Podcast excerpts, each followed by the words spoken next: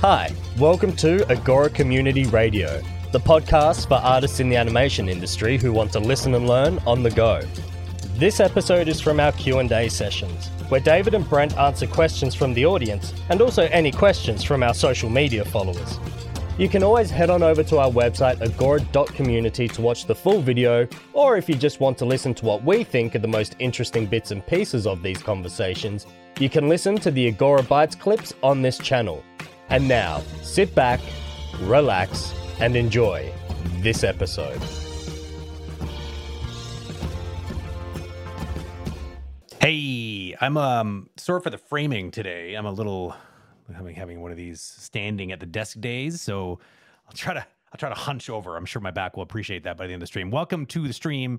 Uh, we have a um, a, um, a Q&A stream tonight. Um, I threatened to not have one, but it turns out that that's what we're going to do, and we're going to kind of stick with a bit of an alternating schedule for a while. But the longer term plan, we're going to try to fill up the the roster with um, a little less Q and A little bit more things that we you know we're dreaming up right now. We we had a stream last week. I don't know if anyone caught it, um, but it was um, it was a lot of fun. We did a, a kind of a demo of of uh, a game project that Agora Studio has been working on um, on the side, and it was uh, kind of fun because Andrew got to make fun of me and my terrible skills, and was good times. So if you had if you don't uh, if you, you weren't there for that, you should go back and uh, check that one out. Uh, let me bring in hello Petar. Were you there, Petar, during that little uh, stream? I can't remember if I saw you or not. I feel like you were. I'm going to bring in David. Hello, David. Hey, Brent. Hello. Hi. it's almost like you forgot I was here, almost kind of. yeah. Well, I don't know. You were started and you even started to discuss with chat and all that. So I was like, mm. all right, I'm going to hang around, you know, just in case. just, just in case he actually might just drag me yeah. in randomly. Yeah.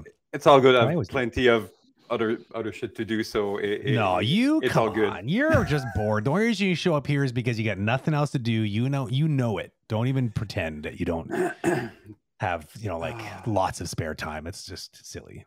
Man. Yeah, well, no rest I, for the wicked, I guess. No, so uh, that's a Q and A, right? This, yeah, I think so. I think that's what we're gonna do. We're gonna do Q and A. Um, although we don't have a gigantic backlog, so this might be the world's fastest, shortest Q and A uh, on the planet. We'll see how it goes. I have a first question for you. Oh, you do? Oh man, you you yeah. you threatened to do this, but I was I thought you were kidding, I, but apparently you weren't kidding. No, it, it was an actual threat. Uh, what did you thought of of, uh, of what you played last week? Oh, the the the game. Yeah. Um. Well, I mean, and ideally, I, it's not a yes or no answer. It's more yeah, a no. this was cool. I'm not sure about yeah. this. That you know. I think the overall impression I had was there is an interesting mechanic there that has legs. Like it's it felt fresh. Like the uh, I was saying it during the stream. Uh, you know, it's hard to really feel it or understand it unless you're trying to do it. And this the this this idea of having the left stick and the left trigger and the right trigger and the right stick, those two things are kind of they have to be used together in order to solve some of these puzzles. And it's not super super easy uh, but it's also not super super hard. So like it intrigues me as to what could happen you know like like some of those puzzles you really had to be doing both of them at the same time which i thought was really interesting um, as opposed to just sort of setting it up and then i mean there was a game that i played um, not so long ago called brothers. I don't know if anyone's ever played this game but it is very very cool very interesting game um, and it's about these two brothers. They go on this quest together um, to save their father. It's an extremely touching um, game with a really nice narrative, beautiful graphics. It's worth playing. But a very novel thing was that you are controlling two characters at the same time one per stick. And so what happens, what they do with this towards the end especially is like will blow your mind and melt your heart. So it's definitely worth the play because they they it's they get it gets inside your head because it's like it's developing these neural pathways that then they leverage later to kind of get a reaction out of you and it's pretty pretty intense. So i feel like there's you're kind of dipping in similar cab sort of waters there by by experimenting with something in a in a similar way. Yeah and the puzzles are going to be so interesting you know? Yeah. They could be. Yeah yeah, I I agree. I think that that's the the best part of the, the the game mechanic is when on one joystick you control time fast forward, Mm. rewind. Yeah. And on the other, you're actually controlling space. yeah. You kind of control space and time with both joystick, Kinda, and yeah. your brain has some Yeah. time to readjust. But Mhm. when he nails it, and you know exactly, and you're able to do it, it's super satisfying. I- I Exactly. I feel that right now we leverage this maybe half a percent of, of the time I agree. the, the game. Yep. And it's almost as we we have this really cool mechanic, um, and we're using it mainly to you know Yeah. push this button to open this door and yeah. Exactly. Exactly. which is uh, which we've seen this before. Yeah. Yeah. So- we'll see it all the time, actually, in so many games. So I think that uh, maybe as we uh, it evolves, we're going to find ways to better leverage this really cool Yeah. mechanic that can be extremely satisfying, and that you know open a lot of possibilities uh, for the uh, entire game. So, so we'll see. Yeah, I think that um, a, a- a- an area that most people have, um, I think, sort of like most of these productions that have puzzles built into the sort of the gameplay. Good puzzle designers do not grow on trees. Most of the Mhm. production I've been on are always struggling to find really good puzzle designers uh, because it's not like th- there's a there's a thing about puzzles that like that is not really fully understood by most people and i can't profess to understand it either there's a science and an art to it basically you're always looking for elegant puzzles and elegance to a puzzle means that it's sort of it's logical um it's sort of not immediately obvious right? That's the trick. You can't just because then it's just it's lock and key. It's like you press a button you open the door you go through it. That's not much of a puzzle it, you need to layer the thing. So a good game will teach you a bunch of these ingredients. Uh, a, a classic example, one of the best games out there, in my opinion, that was really successful, and it takes a kind of a different path. It's not the classic kind of puzzle design. It's a bit more, um, a little bit more um, abstract in many ways. I don't think it. I don't know if they started out like this, but it's where, where it ended up. Um, it's uh, Zelda: Breath of the Wild. You have a bunch of these abilities, and, and some of those abilities are unlocked earlier in the game, so you don't have all of them right away. Um, but those abilities are then now needed to solve puzzles in these shrines. And what became interesting to even the developers were people were playing the game and finding other ways to solve the puzzles because the actual abilities were kind of physics based and like Mm. they were they were just figuring out other cool art alternate solutions. And the designers were like, very interesting. And it's it, most people call this emergent gameplay because it's like you're giving the player a rule set and a bunch of like tools and then you're like there you go there's an obstacle Mm. figure it out and we know Yeah. a couple paths to get there but we're not denying that there might be a bunch of others so please do uh, have fun and like we'll be watching and and, and seeing learning from the players because you know players when you know you have enough that that many people that, that are that are bright and are good at puzzles they're going to come up with some pretty creative solutions. And that feel that feels good to the player because the Mhm. player isn't just sort of oh i figured out the the solution. It's like i am a pioneer. I am a genius. I figured it out. And i bet you no one else figured it out the same way. And that feels like next level. And those Yeah. endorphins that like are released when you kind of feel like that in a game are exactly what designers are trying to gun for because that, Yeah. that is definitely the recipe for people playing the game a lot And unfortunately, this is also where a lot of game you're just The breaking the game, and oh yeah that too yeah actually on the other side of the wall, and then you can. Yeah.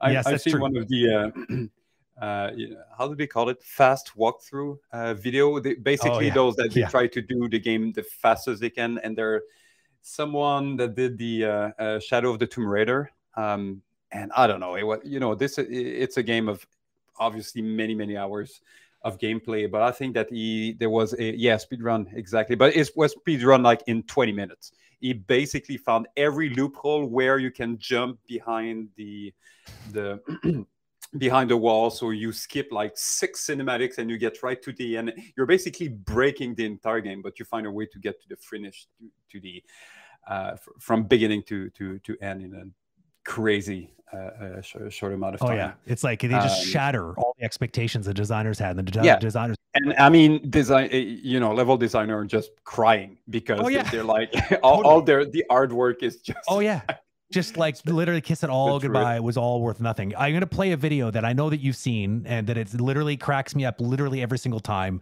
And this is 100% what it's like to be a game developer who spends so much time and energy on something that guaranteed people will just find a way of breaking or not understanding.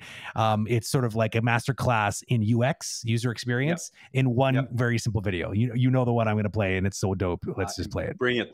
It's so good. It's just too good. I just can't not share it right now. It's so good. Here we go. So if you've seen this one, I apologize in advance, but it is just too good to not share right now.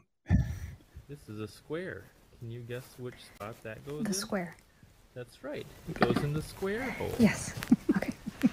So it's And the, how the, about this the developer on the That left. Also The the, tester on the right. in there too. Yeah.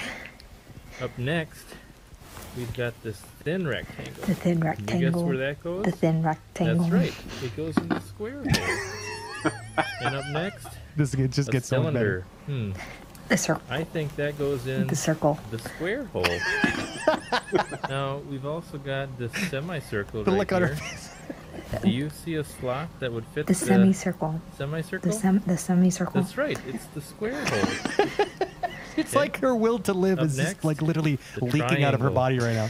We know what hole that goes The into, triangle. right? Triangle. That's right. The square hole.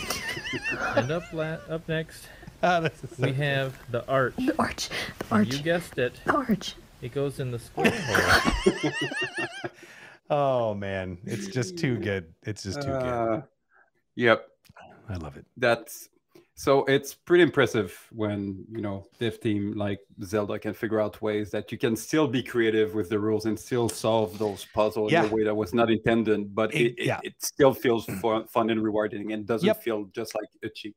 Yep, exactly. Like it's that's the thing. I think you nailed it. it. It's like if you find your own way around, it shouldn't feel like you just cheated the game or you glitched it or there was a brokenness about it. It's just like no, you plotted your own way through it. And you feel good about it. You feel like ah man, like I totally brought out all the guns today and solved this in a, in a unique way. And that's it's always the best, but it doesn't. Oh, it doesn't have to be that. It also can just be like classic game design that's tricky that has one singular solution that's just layered. Um, yeah, but um, not an easy thing to do because not everyone's equipped to make des- the, the puzzles like this. It's not an easy thing, and it can't be rushed. This kind of stuff takes time, and it's also what I find happens is you bring in a puzzle designer, and they come in midway through the production because the production's on fire, and they need more puzzles for their levels, and then of course they're told to use these ingredients, and it's like um. Uh, like the mm, the ingredients don't really contribute towards like good combinatorial that's the thing about the the uh the, the the the zelda one is that they just work they complement one another they're like it's like different chemicals in a chemistry set it's like a kid is playing with these sort of different you know solutions and these different compounds to create new things and um, if the if those those those elements are not interesting and they don't react in interesting ways then it's like Mm. what's the point so Yep. Anyways Agreed. i think that's the key and that's what this is what andrew's hungry for. He's like you know let's get somebody um, on stream to, to, to do a play test as well and maybe hopefully they have some puzzle experience and then i have some insights that uh, that the team can leverage and sort of bring into the um, into the fold. They might go right away like uh you guys are sitting on a gold mine. There's like why aren't you doing this this and this? And everyone's gonna go i don't know. Where were you like literally two years ago? That's probably what's gonna happen. Yeah. Uh, yeah, I agree. Yeah it's pretty good. I like it. Um i have some questions in the backlog that we can kind of dig into um unless anybody in chat has something that they want to throw our way. Let's see. I'll just start and then if anyone says anything i can bring it up too. Um oh that's a good one. Let me bring this one up. Um Okay, the question is Hi, can you share some tips on how to get rid of the pose to pose feeling in the character? We, we need to bring back this this question once when, we have either either Jacob or Hmm. one of our other animator to uh, to to come to to the stream. Uh, I can share some tips on how to get rid of the pose to pose feeling in the character. Uh, yeah, who I can start. Sure. Uh, it, depends of the the style of animation that you're going for, right? If you're going super stylized, you know, or either either many feature that Sony are, are working on. For for instance, th- th- there is definitely some style that you will want to keep this pose to pose feeling. Uh, but if you're going for a more stylized realism that I would call more, you know, DreamWorks, Pixar, Disney uh, kind of style, definitely re- relying on uh, reference is going right there. Your, you know, your acting choice will become obvious once you shoot many ref and, and you follow them, and then your you will isolate those key poses that you were used for your blocking. But at the same time once you start to refine and you put your breakdown and your splitting and uh, and all that uh, you will see the body mechanic in your reference that you still you have to exaggerate in your animation but you're not just going to go from pose to pose you're going to, to see all the the weight shift and the drag and the fall through and all that and all of those things that yeah somehow you hit those poses but there's so many secondary motion that is going on that as you progress those will just disappear by themselves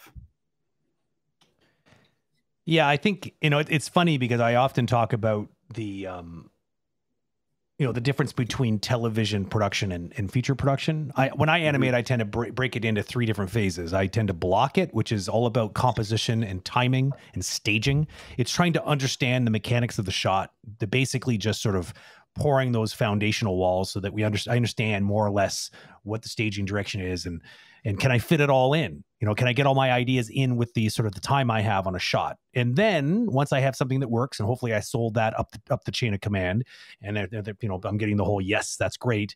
Um, keep going. Then I will then layer in the. I'll do some splining, and I, I'm starting to manage the actual the interpolation between the key poses. By the way, my block is often in stepped. Um, I know that uh, you're not a gigantic fan of stepped, but for me, it just it's just the way I learn because, like I told you before, it's like 2D animation. That's how we learn. So my brain is just sort of hardwired to think like that. So it helps. Um, but it doesn't need to be. And then I, you know, I keep I, I I'm starting to spline it. I'm trying to work on making sure that the, you know, my I'm managing my my slow in and slow outs, and I'm trying to get hang time, and I'm getting sharp collisions with the ground. I'm doing all the stuff you're supposed to be doing, and I start adding some breakdowns to get some arcs and some some drag and some favors wherever I need to. Basically, I'm I'm I'm worried about motion at that point, and then I go into the polish, and the polish is the is the most important phase in my mind to really start breaking up that sort of pose to pose feeling because at that point I'm adding the overlapping action. I'm add, adding a lot of secondary. Um, I like to add a lot of texture to a shot. Some people call it slop. Um, slop being i think uh, the last person i heard use the term slop was david gibson but basically it is a layer that i put on top of things that actually has just ambient sort of like imperfections.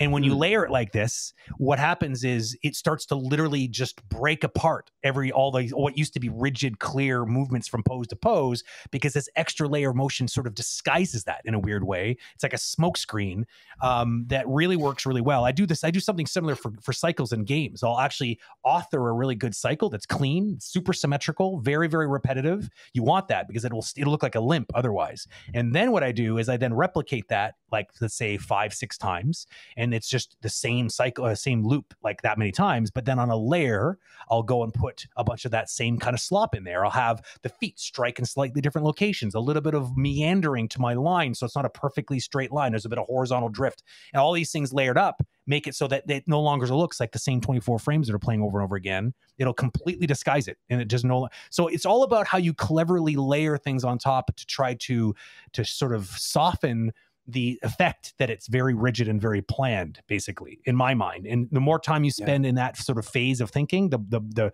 the quicker it's going to just dissolve into no longer being recogni- recognizable as those those original poses.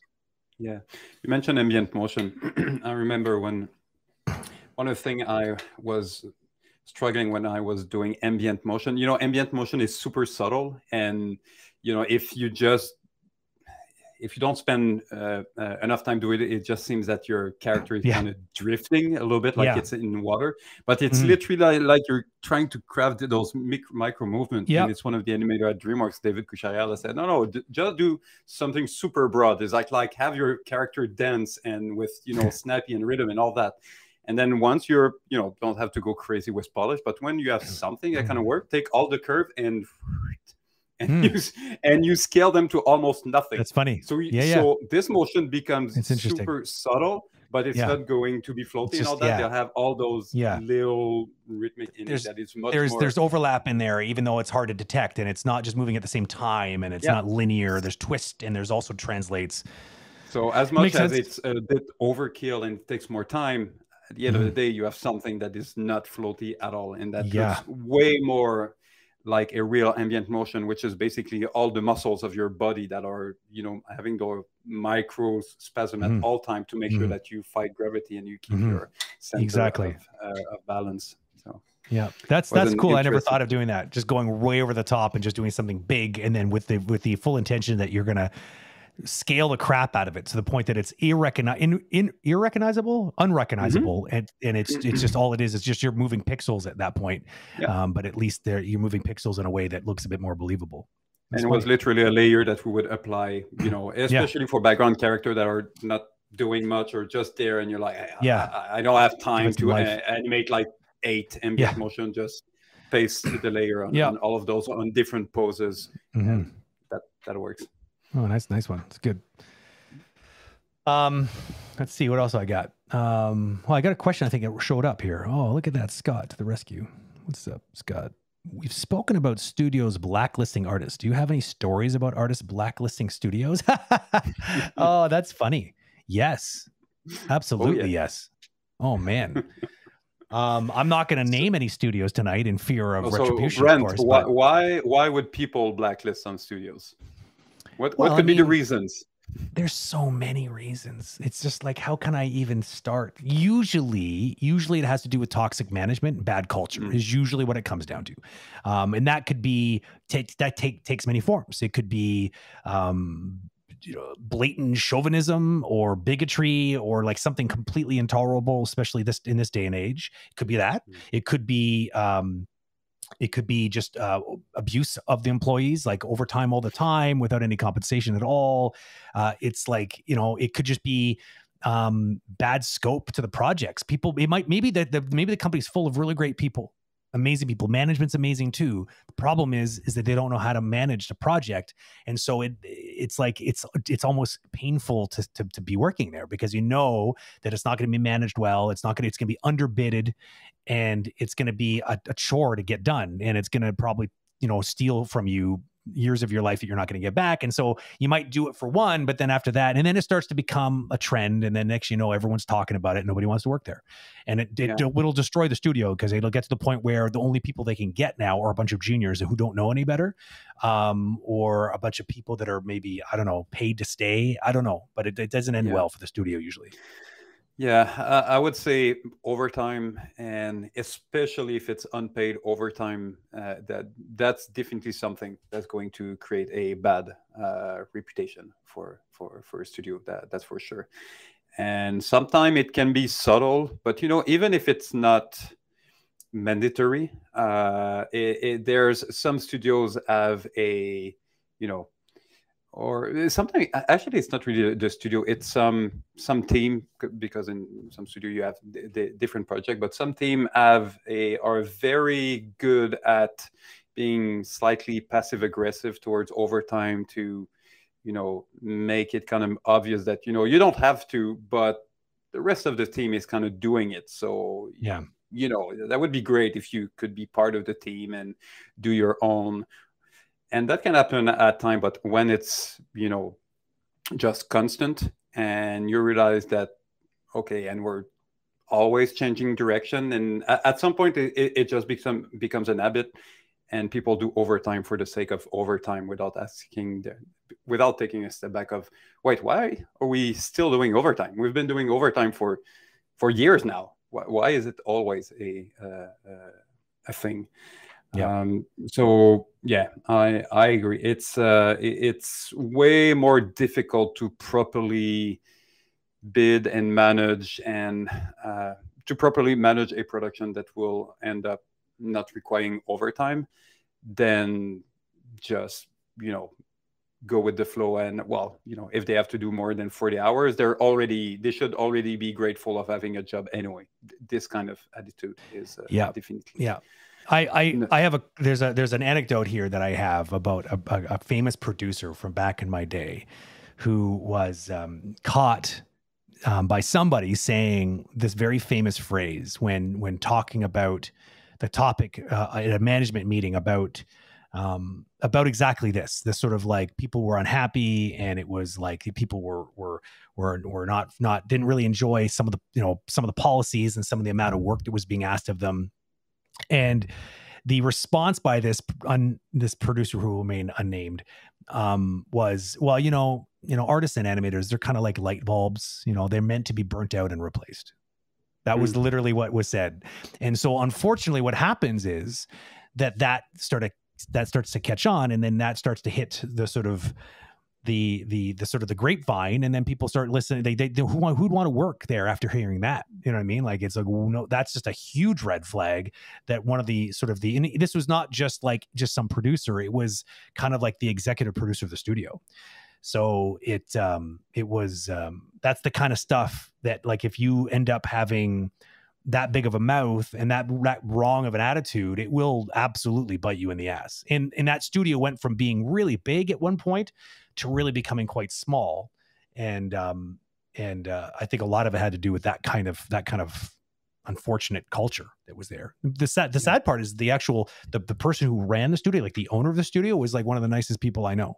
And um, he just kind of got went into business with somebody who, in my opinion, um, might not have been the greatest choice for a variety of Mhm. reasons. And you know, it's just Yeah. that you know the consequences they will follow.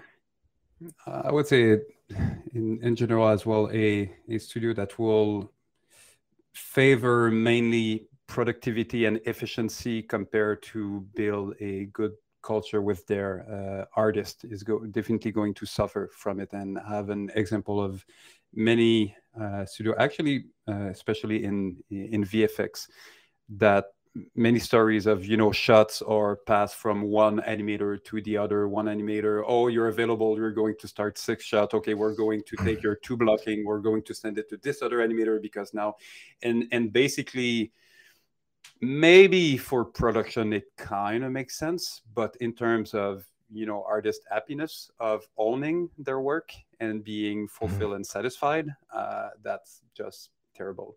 So Yeah. sometimes it is just how you know what what do you, value? Do you, are you trying to maximize as uh, everyone's time?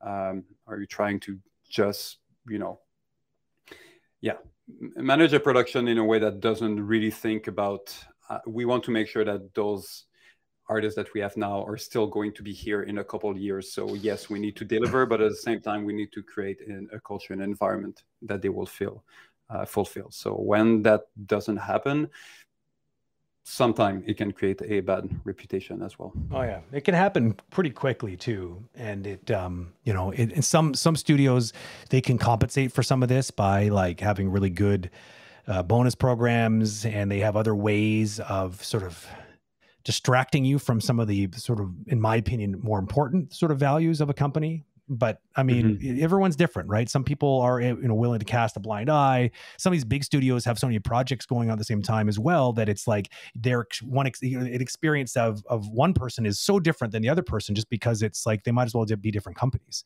Um, I know Ubisoft is like this, very very different cultures on the different teams, and so I know people that are super unhappy with with the place, and other people that are just like, "What are you talking about? This place is amazing," and it's like it couldn't be more. The disparity is so big on opinion, and it just because it comes down to just how isolated and siloed these different teams are, and, and being able to sort, which is a good thing and probably a bad thing at the same time.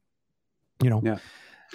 Yeah, it, it's and sometimes it's just one individual that is creating a Sometimes. bad mode for an entire team, and you know at times they they can be super uh, political, which means that they're going to say, and this is something we discussed in, in one of our latest discussion with I don't remember if it was Pierre Olivier.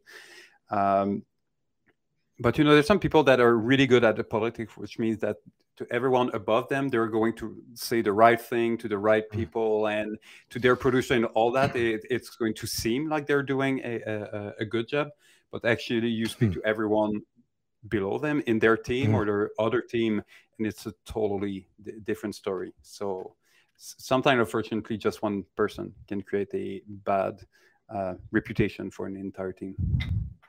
Yep. It's funny. I was just reading back on the comments and it looked like we had some some person dropping in here randomly laughing that it looked like it was two people having this big conversation with like only for, for an audience of one or two. But I think what they didn't understand, oh, if you're still in there, go crazy, go stupid. But um, we're multiple casting to lots of different places, and most of our most of our viewership is in Twitch. Just FYI, we're not we're not crazy. We're not just sitting here talking to one or two people. Although that would be pretty funny. I would still do it. You're good enough Oh, I, David. I would still do it because Mm. uh, we are recording those, and Yeah, for me, the too. value is to store them on the library, and they're going to Yeah. be, uh, you know, searchable uh, Absolutely. afterward. So that's the that that's the the value we get from those as well. Absolutely. Okay, Petar, you're up to bat, my friend. What are your thoughts um, on phrases such as work family, quote unquote? Basically, anything that blurs the lines between work and personal life. Can work really be family when they can just fire you the next day? Yeah, I guess a family can't fire you. How does an inspire an aspiring artist that strives for a sense of hold on a second, a sense of belonging look out for themselves? Hmm. You always have these cerebral questions, Petar. Do you have like these visions in your sleep that, that you come up with these these questions? it's like you dream up these really uh, like very complex scenarios, and then you're like you bring them to David and I. I like it's like a confessional. Yeah, I, I, I kind of agree a little bit that uh, on the workplace to say like we are family, it's a little bit pushed. It's a little Mm. bit uh, not really. I mean, for for me, family is you know you're kind of you're stuck with them. Whatever happened, you're still going to love them no matter what, and, and you're they're, they're they're there. For me, work is more like a sports team. Uh, it means that in the moment, you need to have a good chemistry. You need to know each, leverage each one, uh, um, you know, strength and, and weaknesses. You're there for each other, but you also do realize that this is our team this year. Next year, the team will be slightly different, and five years from now, it Mm. might be completely different. And 15 years from now, no one here is still going to to be there Yeah. and Yeah. some of us might still be friends but it's not like a family that you know you didn't see your sister or brother for a couple years and you know no matter what happens they're you're you're you're there for for them so i think there, there can definitely be a sense of camaraderie uh, and for me this is why a, a, a sports team that you are fully invested in the success of uh, uh, of the team uh, as a whole um, is a better analogy for me than a, a family. Yeah, I mean, I got mixed feelings. I think um, it's funny. I just saw what Sergey wrote. He wrote, "Once we don't sit together, well, that's it." Who was that guy? Um, I think I think he's suggesting that like when people are no longer sitting next to next uh, to each other or next to each other, it's sort of like a divorce as far as like Yeah. work family is concerned. I, I um I don't know. Like I think first of all, smaller smaller companies um, really do a better job of emulating this in a real way. I find um, that's assuming that the company's got good culture and good chemistry and that the team really just gels. I've been in studios like this where it feels like people are kind of a little bit like family, and in the, in the sense that you respect them a little bit more than like the sort of the casual acquaintance at work that you work with and you're professional with. It goes a little bit beyond that because you've worked with them for you know for a number of years. Uh, you become friends with them. Um, and um, it's uh, it, it it goes a little further than just a, just a regular kind of job relationship but it really Mhm. completely depends on the studio and the bigger studios tend to not be quite as much because like david was sort of mentioning there's a lot more moving around so it's like it's not quite and it's like a bigger studio with more projects so the chances of you continue to work together like inevitably um, through perpetuity is is probably less likely so maybe that doesn't quite have that that sort of phenomena doesn't happen as much but i mean Mhm. i don't I- mean i'm not going to fight it but i would but it would make me maybe irk me a little bit if a studio was trying to push the messaging a bit too much like that was what they were aiming for you know Yeah, the, the way that Pilar phrased it, this is why I understood it. It's mainly, you know, it's rare that your peers, your team is going to say, Oh, I really feel like we're a family. It's going to usually come more from a speech from the upper management yeah that's yeah. going to try to boost morale and remind that, you know, Mm. we're all a big family and right uh, and all that. So, so I understand that you know it has its moment, especially when it's it's tough in the production, and if it boosts morale, if it can bring people together, fine. Um, but Peter, you mentioned can work really be family when they can fire you the next day? Uh, I- I- a studio cannot say we're like family, but if if you fail, uh, we're going to fire. you. No, if we're a family, it means that if you're not able to do your work properly, they're going to try to find out why and Yeah, find solution you. Yeah. to to you know make you succeed within this little Yeah. family. So I would totally agree that if on one side they say, "Hey, remember guys, we're family and and you know we're there for each other," and but by the way, Joe, Cindy, and Julie, you're all fired because you didn't met your your quota. That that bullshit is going to be very apparent very Yeah, yeah. rapidly. So okay, you can push and go on the side of saying that we're family, but you know now you have a Yeah. moral commitment. that Exactly. With. Totally Eh, agree. Yeah. You got to like it's got to like fa- like like a real family like as david was indicating it's like you're kind of stuck with them which is you know kind of a good thing and a bad thing it's like you're you're you're bound by blood and i think that's kind of important some people take that more seriously than others but basically mm-hmm. at the end of the day there's like there you you can't just use the uh, concept of family uh, to sell a positive thing but then not be there on the rainy days and you know like to, to be there to help people through the slumps because that's mm-hmm. real family. Family are there no matter what. When, you know, when when when they're not just sort of fair weather friends, they're or, or or business relationships. They are going to they're going to stick with you. They're not going to just sort of you know take the easy out and then just because you don't make a quota, like David said, you're out. That would be a very very big hypocritical sort of way to to to to to to, to react to a problem like that.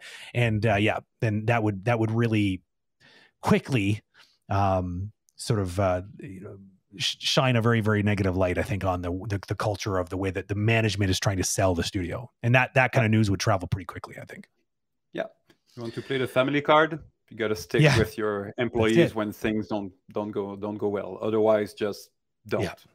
totally there's a really sweet question that rolled in here i'm going to pull it up um it's uh it's now we're not going to be able to give you any legal advice here for sure but i mean but it this is, where we should have a little disclaimer that that's right.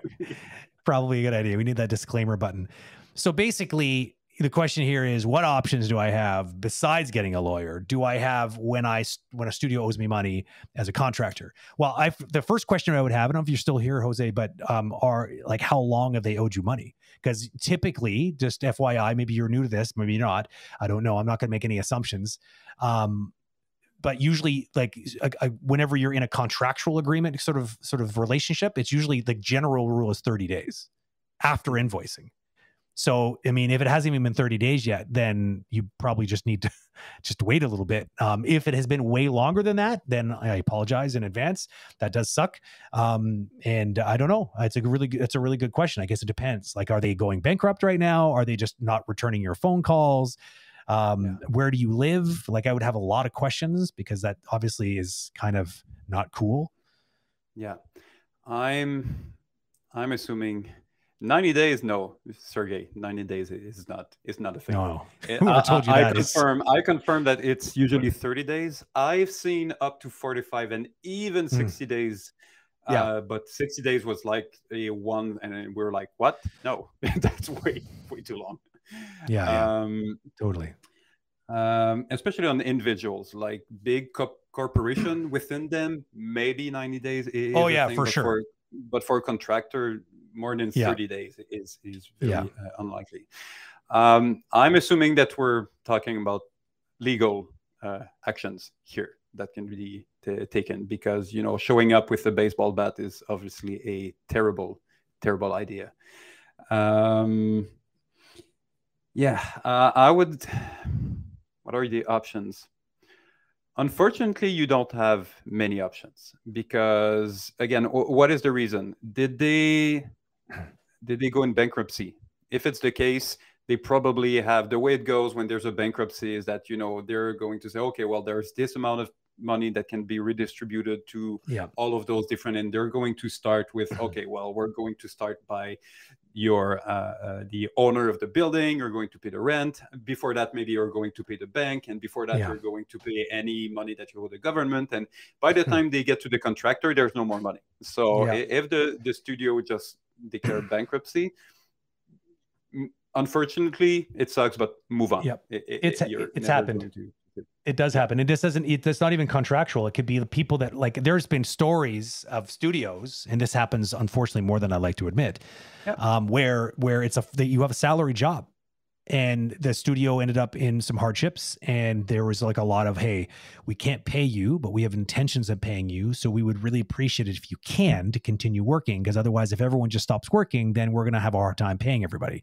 so, um, and unfortunately, sometimes this doesn't go well, and people end up working for months sometimes without pay, and then it, then they go bankrupt, and then they're out of all that money. Because when a when, I don't know if you understand how how bankruptcy works, but David pretty much described it perfectly. But it's called a receivership, and there's a whole mechanism that sort of gets enabled, and um, it's not, in my opinion, very fair. I think that it should be completely the opposite of the way it gets dealt with. I think the people that are like literally looking for food on the table, like they're they're contractors, that money is meant to pay their bills and their mortgages. Um, and so why I don't understand why they're not the first ones getting taken care of. Instead, I Mm. find often it's like co- corporations that get taken care of first, and it's like why. I mean, Yeah. I, no one can really. I'd, I'd love to know why. I'm sure there's an economist who can probably try to tell me why, but to me, it Yeah. doesn't seem very fair. There's other scenario that some people and even corporation get them, themselves in bad contracts, like uh, payment on approval, and there's no clear guideline of approval. What we do as animators is subjective. So a studio could decide that, well, we never officially approved your work, so we don't have legal obligation of uh, pay, paying you. Uh, th- this is definitely misleading. Uh, But you know, if if it would be this situation, well, now you've learned to not Yeah, get into yeah. those kind of contract anymore. Yeah. Um, so uh, Spot it seems signs. okay. So it seems, Jose, that you say that they are past their uh, payment time and they're still in business. Well, then my first question would be why? Just you Mm. know, I, I would assume that you already contacted them by email and then by phone and all that, and they're basically to a point that they're not answering your call anymore. they're still in business, but they just decided for whatever reason, maybe they run out of money th- themselves, that they're not going to pay the uh, uh, contractors. Worst comes to worst, there's no other solution than, uh, as you said, Yeah. trying to get a lawyer. But really ask yourself Mm. the question: Do you want to invest time and money in, Yep. into it? It's a Uh, very good question. what is the amount? You know, I, I'm going to put extreme, but do they own, own you a hundred thousand dollar or do they own you five thousand? Yeah. Because if it's five thousand and you're like, well, okay, you can. How much energy are you going to put in it to go get this five uh, Yep. compared to learn from it? Maybe it was a Mhm. bad contract. Maybe you went to it too rapidly. Maybe there was some smoke and you kind of had this this feeling that that um, it would be a bad gig, but you took it uh, uh, anyway. Um, just before you go with the lawyer route and all that, which, Mhm. by the way, is going to be expensive and probably won't bring uh, the the result that you are uh, hoping. Because at some point i mean the lawyer is going to charge you per, per hour. Let's say it's $200 per hour and is going to do- do the first pass. Okay 10 hours 2000 it didn't work. Do we continue? Okay another 10 hours two more thousand it didn't work. Do we continue? At some point it's it's money that you're going to put in it and, and all that. So i think that unfortunately if it's past the the, the time uh, they're still in business they're not answering your your call uh, anymore um, just ask yourself you know should you put energy into this route or just move on and- learn from that Yeah. experience and and know better the the next time Yeah. there are a couple other quick little things that I could suggest. Again, this is not legal advice, but basically, um, depending on where you live, uh, I know the United States and Canada. I don't know what it's called in Canada, but I think in the United States it's called the Better Business Bureau. Sometimes lobbying groups like this, like like sort of essentially um, um, advocacy advocacy groups, can sometimes create enough pressure because they have a big enough voice that they will draw a lot of negative attention towards the studio if they don't comply and be, do the honest thing and properly pay you. Sometimes these people can be effective. I've seen it effective in the past. Sometimes there's even news channels. So your local news channels can be something that you can actually contact and tell them the story. Sometimes they have like a like a, a person who does stories specifically like this. Um, they're sort of like social justice warrior reporters that kind of go out and like make companies accountable for this kind of garbage. Um, another option could be theoretically um, maybe avoiding the lawyer because I think if it is a, a lower number like five thousand dollars, it's small claims court where you could just represent yourself. Um, and um, it, but it will require time. You'd have to make appearances in court, and you, you have to, like David said, how much is your time worth? It sucks to even sort of have to do that math, and it's completely unfair. But there are bad actors out there that um, they're going to take advantage, and it sounds like you might have, unfortunately, might have run into one of them, possibly. Yeah, and there's also firms that are specialized into getting. I don't remember. Yeah. There's a term. I don't remember how. How it is, bono. and then, yeah, usually they they will charge a percentage. So whatever money they're able to go get, they're going to take like 10, 15, 20 percent of this Yeah. amount, which uh, might be another options. Uh, Depends now, on how don't much they ex- yeah, don't expect if they owe you again a small number like five thousand. Don't expect that this firm is going to work No. for a, even a day just to go get that money. Yeah, They, they might spend an hour and a half and Yeah, yeah. just you just have the legal term and send the email and what Yeah. who's the head of whatever on LinkedIn and do the normal procedure that's going to take them one hour just to scare maybe a little bit the, the, the, the studio and, and motivate them to to to to repay. I didn't realize Um, Sergey was such a professional troll. He's then suggesting to pay it forward and then not pay the lawyer. So it's not it's not a bad idea. It's like, all right, all right, lawyer guy, you didn't make you didn't get my money back. All right, well then you don't get paid. How's that? Everyone's gonna lose. Everyone loses today. I like it. I like it. I like the attitude. Um, Iona had a question here. Uh, it's very long, so I'm not going to post it because it'll be impossible to read. Um, so let me just read it off here. It's a good one. I like this one a lot. Question I have a big desire to make a fancy short action animation. I'm feeling very enthusiastic about it. Um, but when I think why I'm doing it, my enthusiasm starts to fade away because when I create something, I'm ready for the critiques and I share the work. I'm so excited and I put it on social media and it's barely noticed by anybody. Um, this is me trying to, I'm channeling you right now, Iana. I- Hopefully you don't mind my, my, my, my, my, uh, you know, my portrayal. Um, do you have any advice about how to get out of this cycle of the black hole cycle? Um, how do I have any idea where I can present our uh, the, the work to people that are actually interested in seeing this kind of stuff? It's a good question. Um, Hmm. let me let me take a crack at this one first. So I one of the things that I think you need to go back and watch a stream that David and I had. There's a bunch of Brent- them. Brent, you can hide the other qu- the question. Oh yeah, it's a good idea. Yeah, otherwise people would be like, "What the hell he's asking?" So, um, uh, there was a stream. Who, who was it? Manny. I think Manny's a really good sort of uh, stream to take a look at because he addresses this a little bit. This this basic idea of building a brand because I think that's what you need to do. Um, and building a brand's not going to happen overnight. It's not going to be like, oh, I have this really cool idea for an animation, and then I'm going to put it out there, and then another four months go by, and I'm like, I'm going to do another animation. To build a brand, you're going to have to make like a committed effort to probably trying to have a bit more of, you know, have to be a bit more prolific, probably. Um, it doesn't ne- necessarily mean you need to always be posting new animations, but I think the idea of updating and having something to say or just just contributing to the feed to sort of build a brand. And you'd have to start, you have to take a step back and ask yourself what that brand is. First of all, what is it that you want? What, how do you want to portray yourself? I would really go to, I would seriously go check that video, and I think it might be very inspiring for you, um, because. Um, you know, I think it's going to give you a lot of good tips. I think another who's the one that what what stream did we talk a lot about LinkedIn and how we really underutilize it? I feel like who was that? Uh, I think it was a, with uh, uh, um, uh, Ilse. Is that Oh, I think you're right. I think it was Ilse. Yeah, yeah, yeah. That would be another one to go take a look. Um, um, please type the name of what? Oh, of the of the the stream.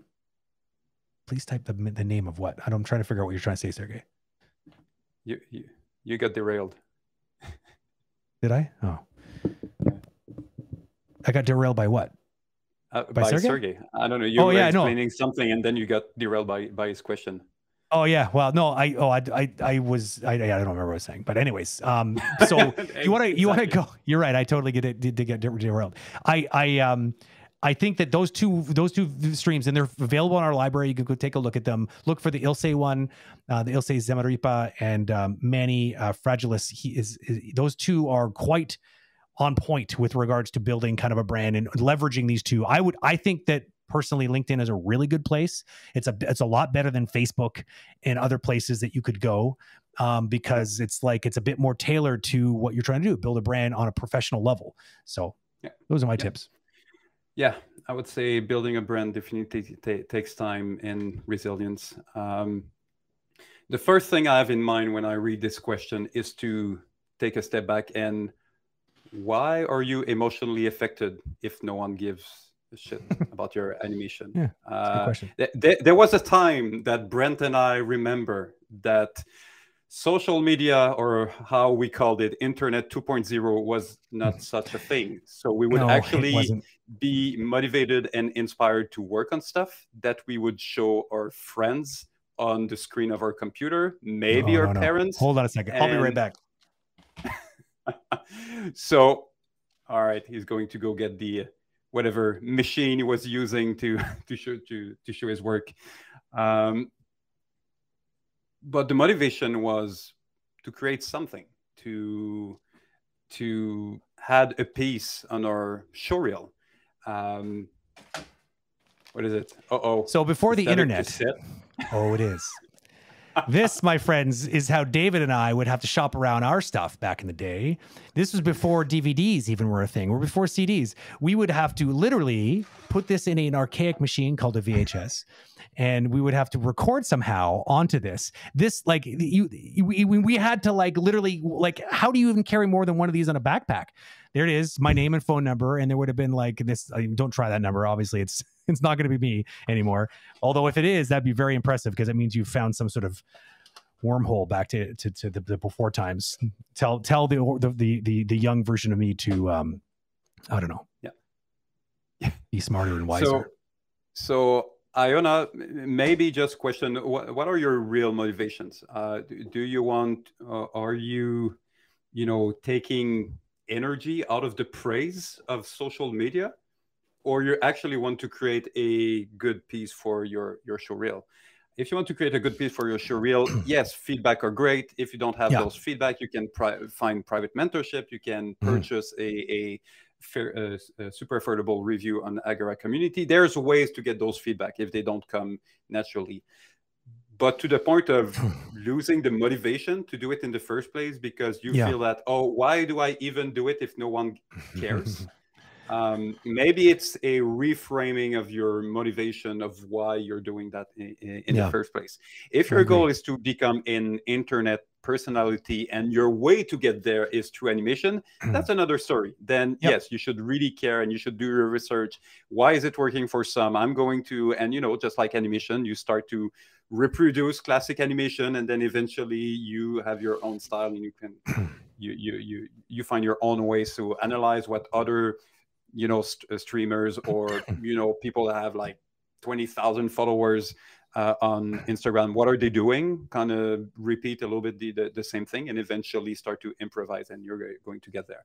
If your role is to become a better animator and improve your showreel, you should not be emotionally affected at all. Or No. I'd say your motivation motivation to work on this uh, personal piece should not be affected at Yeah. all by if people care to give Yeah. feedback or not. I, I get that it may feel kind of crap because then you'll see other people post things and you're gonna see all these people talking about it and you're like, wow, wow, what the hell? I'm I'm, I'm over here and does does nobody even see me? Um, honestly, all I can say about that is welcome to the circus because I think that there are a lot of people paying a lot of money to try to figure out what goes viral and what doesn't. And honestly, every time they come up with a theory, that changes because it gets blown out of the water because then there's some outlier that comes out and they- are famous for completely different reasons that you know it's it is frustrating to all of us. And um, if we knew, um, then um, well, we would be living on a Caribbean island right now, probably David and I. That's for sure. So Yeah. I think that it's it's just one. It's just all you can do is sort of look at the ones that are doing really well and ask yourself, okay, what are they doing differently? Um, but don't think, don't look only at that one post. Are they posting regularly? Like, are they building a brand? Do they have like how how is their their their like how how what are the what's the language they use when they post things? Like, is it is it jovial? Is it what's the you know what's the con? Is there a theme to the content? Is it always with the same characters? Like, I think that these are the questions you have to ask yourself because it's not about the animation specifically. It's about a constellation of things um, that, that sort of has an impact on whether people are going to engage with the content or not. Yeah, and and I think we can make a parallel with this fine gentleman that reminded us that tonight we had two viewers, including including himself on on YouTube Yeah. Live. Yeah. Uh, you know, if our goal was to become super famous streamers and, and, and all that, maybe it would affect us. But our goal is to you know provide value to whoever is interested. Yeah. uh, that's a great way to content to create content content that we're going to then store on agora community library and we're working on you know research tool that would mean that eventually someone is going to look for, hey, what does a what a junior should do in the workplace, and then boom, nine different clips that we're Yeah. discussing about that specific. So whether we have that would be great to have 500 people to uh, to listen to us live. But if we have 50, fine. It's better than than none. And anyway, the goal is is not we like the interaction. It make it more dynamic for us. Yeah. But the end goal is really to create all of this content in a fun uh, and interactive way. So since so since we're clear with our motivation, this doesn't really affect uh, uh, us. Yeah, have the attitude of you're going to do it anyways. Yeah. Don't you don't need the sort of the recognition or the sort of the um, the, the the the I don't know the tap on the, the the back or you know that this is not what it's for. It's about getting in the practice of just putting it out there anyways, and always trying to trend towards building that brand and always trying to trend towards improving every single time. You know, like having an attitude of not sh- you know not be showing off, but and instead have like a studious like this is me on my journey and I mean, I mean, I'm I'm putting myself out there. This a lot of the the most popular YouTube channels started like that. They just was like, look, I'm just going to document this thing that I do, and people are going to watch. Maybe they won't. Who cares? I'm going to do it anyways. And It's like a you know what, what what what happened right now with Sergey that is asking you I, Yeah. I was about to say that did you did your research of all the animation channel on Discord? Did you look Mhm. at all the different group on Facebook? Did you there's definitely a lot of people that would actually Oh, yeah. do give a shit and be more than happy to uh, to comment on your animation and good. It seems that Sergey might might be one that's going to to do so. So that that's great uh, if it's important for you, but not for the external recognition, but for the feedback that you could have, then spend Yeah. some time to do your research and look at Yeah. all, go follow those 300 groups, try them. Over time, you'll see that, okay, actually, it's those eight group that are the most successful, and then Mhm. move on with, with them. Shameless plug. Uh, I did see that Iona, ironically, just actually ordered review a review from uh, from me actually on Agora Community. Just I think today that rolled in. So like you know, it's true. He does he does get feedback um, from Agora Community sometimes. But I would also suggest even the Agora Community Discord server. There's a actual uh, channel in there which is designed for exactly this for public feedback. You throw it in there. People that are hanging out there. I know you're not always going to have like people with lots of experience commenting on it. Some it's a bit of a mixed bag. Um, but yeah, David said there's lots of great communities on Facebook and on other Discord servers that can also assist. Um, it just you just have to put yourself out there. And I happen to also know that Iona is a an ex iAnimate student, which means that you would also have technically access to the uh, the um, the Facebook alumni page. driven Facebook page, which is actually Yeah. very active, and they Mhm. would be happy to have you post their, their your work in there, and I'm sure they're going to comment on it. So you, I don't know if you're in there already, but you should be if you're not, because like Mhm. you were a student, so get in there. Okay, Yep. well that's it. We're three minutes over. I guess we're uh, free to, to to disappear into the night. Um, Wow. That's, Yeah, I'm that was- I'm just scrolling see if there's other question in the chat, but I, I don't think, think so. I think we did uh, it. That's good. Yeah. Awesome. I know. So soon, an hour is passing by so so fast. It does disappear. so, disappear. what are we doing, Brent, uh, next week? It's going to be a surprise, right? I think it's going to be a surprise. We do have a list. We'll just pull from one of the ones that are going to be probably the easiest ones to to to, to manage. Um, so we'll figure it out. I think um, we'll just Yeah. have pick the one that we think is the Let's just say that in anyway, uh, between now and Christmas, we're probably going to alternate one Q and A, and the next week Mhm. is going to be a Yeah. special uh, special event. So Yep. Yeah. So yeah, do just keep you on your toes, like last week. For so I know I see a lot of people have joined late in the stream. So last week was not a Q and A. Instead, it was a really fun play test where I played a game that's under development, uh, like just a just a fun passion project at at uh, Agora Studio, uh, amongst uh, a few a handful of people. Um, there's actually one external person who uh, Daniel. What's his last name? I always forget his last name. Daniel And- Geese. Yeah, this um, just un, this just phenom uh, artist that's just he it's he's it's it's unreal. We got to get him on the stream at some point. But he he's been Oh, doing yeah. a lot of the art direction for it. And um, but anyways, long story short, really cool game, very interesting concept. I was playing it with a couple of the devs. David was there, uh, Andrew was there, Marco was supposed to be there, and he bailed on us. I've just Yeah. publicly shamed him. We'll have to tell him. Actually, you just reminded, me. I, I need to send in a, a reminder to join our conversation with stream. Oh yeah, yeah, yeah, absolutely. Uh, Petar, I see your question, but I think we're going to wrap things up. So keep that one, uh, keep that feather in your cap. Um, I, I have not ever seen a physical fight at work, but like Me uh, neither. oh, So there you go. that's This what is- that's what you have been the easiest. The answer is no, we haven't. Yeah. there you go. Nope. Simple answer. Okay. Well, we'll see you on the All next one, David. Cheers, dude. Yep. Bye. Thanks for listening to this episode. We hope you got a lot out of it. Agora Community is a free resource for artists in the animation, visual effects, and gaming industries, providing daily educational material, free rigs, and assets. We also have a range of experts you can purchase affordable animation reviews from to help you level up your skills. You can check it all out at agora.community. Don't forget to follow us on Instagram, Facebook, Twitter, and LinkedIn for updates on upcoming conversations and free animation quick tips. So, until next time, stay tuned and stay animated.